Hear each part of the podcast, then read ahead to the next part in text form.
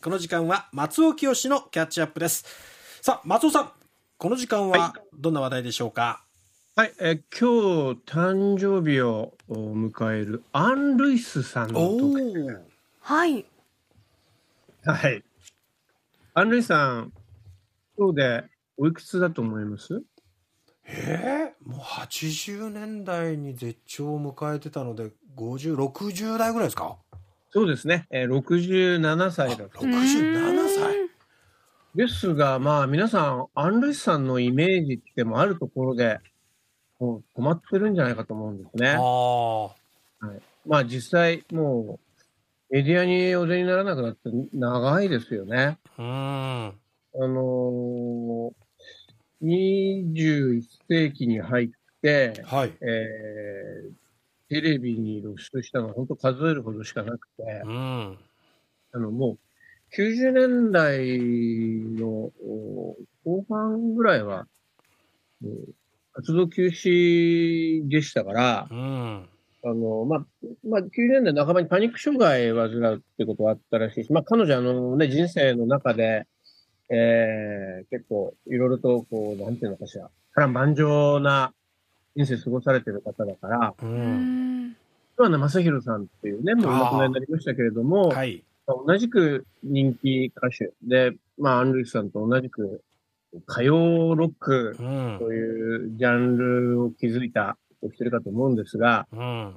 セクシャルバイオレットナンバーワンで知られた、えー、まあ、桑名松弘さんと夫婦だった時期があるんですけど、まあ、桑名さんも、まあ、いろいろ激しいうん。人で人生の中でいろんな、えー、逮捕されたりだとかいろんなことありましたからね、うんあの、そのたんびに、アンさんどうしてんのかななんて思ってましたけど、うん。それでもあの、アン・ルイスさんは1970年代に歌手デビュー、71年ですか、最初歌手デビューしてから、うん。80年、さっきあのおっしゃったように、80年代はもう本当に人気シンガーとして駆け抜けたっていう感じですようね。ん。要はね、世の中に出たのが早いんですよ。あああ、の、なるほど。なんかさんがな1971年に白い週末っていう、これデビュー曲なんですが、はこれが出た時まだ14歳だったっていうあ。はあ。話なんですよね。うんで、まあ、はい。まあ今、あのーハーフ、ハーフタレントって言葉もちょっと、えー時代とともに今言わなくなりましたね。まあミックスって言ったりだとか、うん。えーいろんな言い方ありますけれども、えそうです。今、バックで流れてる。これがまあ初期のヒット曲で、えー、Goodbye My Love っていう1974年のヒットですね。うんなんですが、この頃なんかやっぱりアン・ルイスさんは、そのまあその芸名が示す通り、えーまあ、アメリカ文化と日本文化のそれぞれのいいところを、まあ、わかりやすく言うと、綺麗な英語うん。ですとか、うん。まあちょっと、容姿も華やかな、まあ、当時のそうですね、まあ、1974年、昭和49年ですけれども、うんまだアメリカに対しての、見上げるような眼差しが日本に根強く残ってた頃でしょうか。うん。そういう、まあ、海外感、アメリカ感の中で出てきたスターといううん。感じがしますが、まあ、あの、アヌシさん、僕に言わせると、やっぱ普普遍的な歌のうまさと、はい。声の良さ、うん。あとは、そうですね、キャラクターの愛嬌ですね、うん。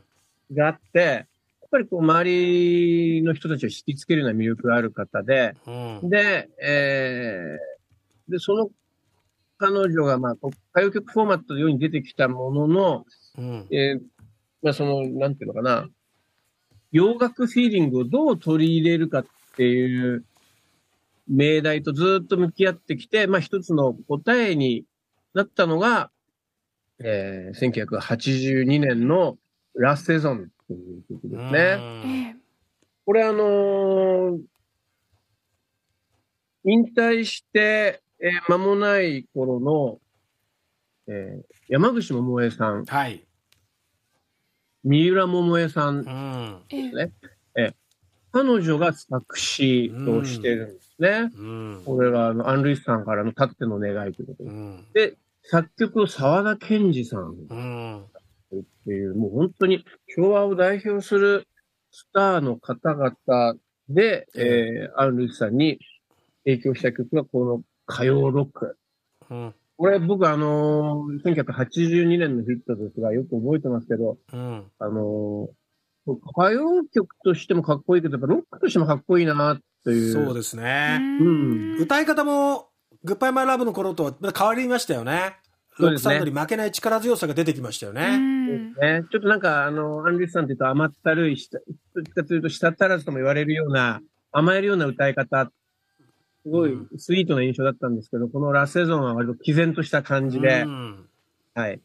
で、ここからやっぱり、あの、彼女自身よく、あの、ご自身でもおっしゃってるけど、もうちょっと振り切って、ロック路線に行くんですよね。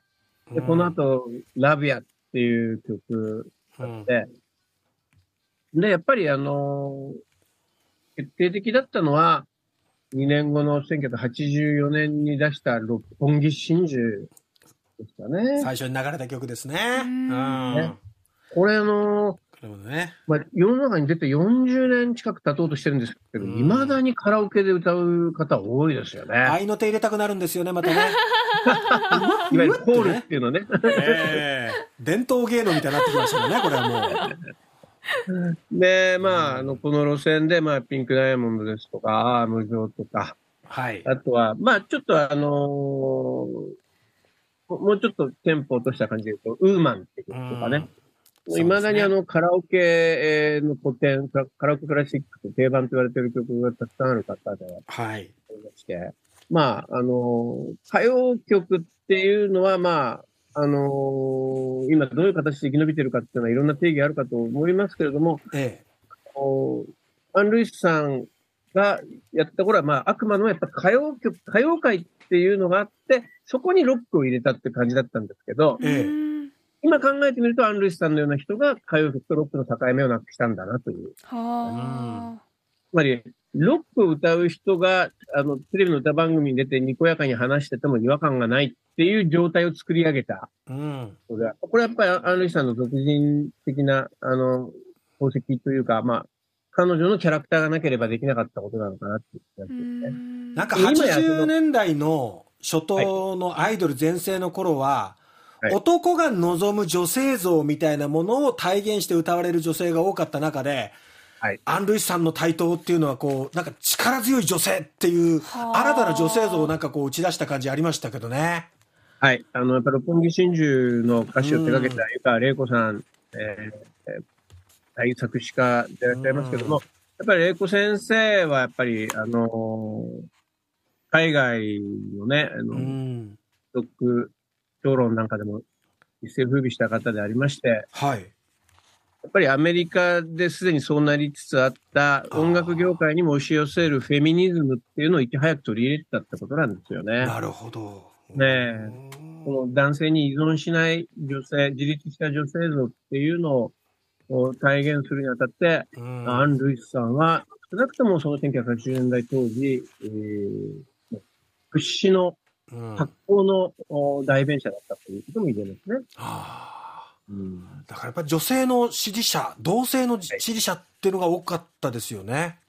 そうですね。うんで、アン・ルイスさん、あの、ご記憶でしょうか、よくテレビに出たときに、ええー自分のことを、アンさんはって言ったりとかしてたんですよね。はあはあはあはあうん覚えてます？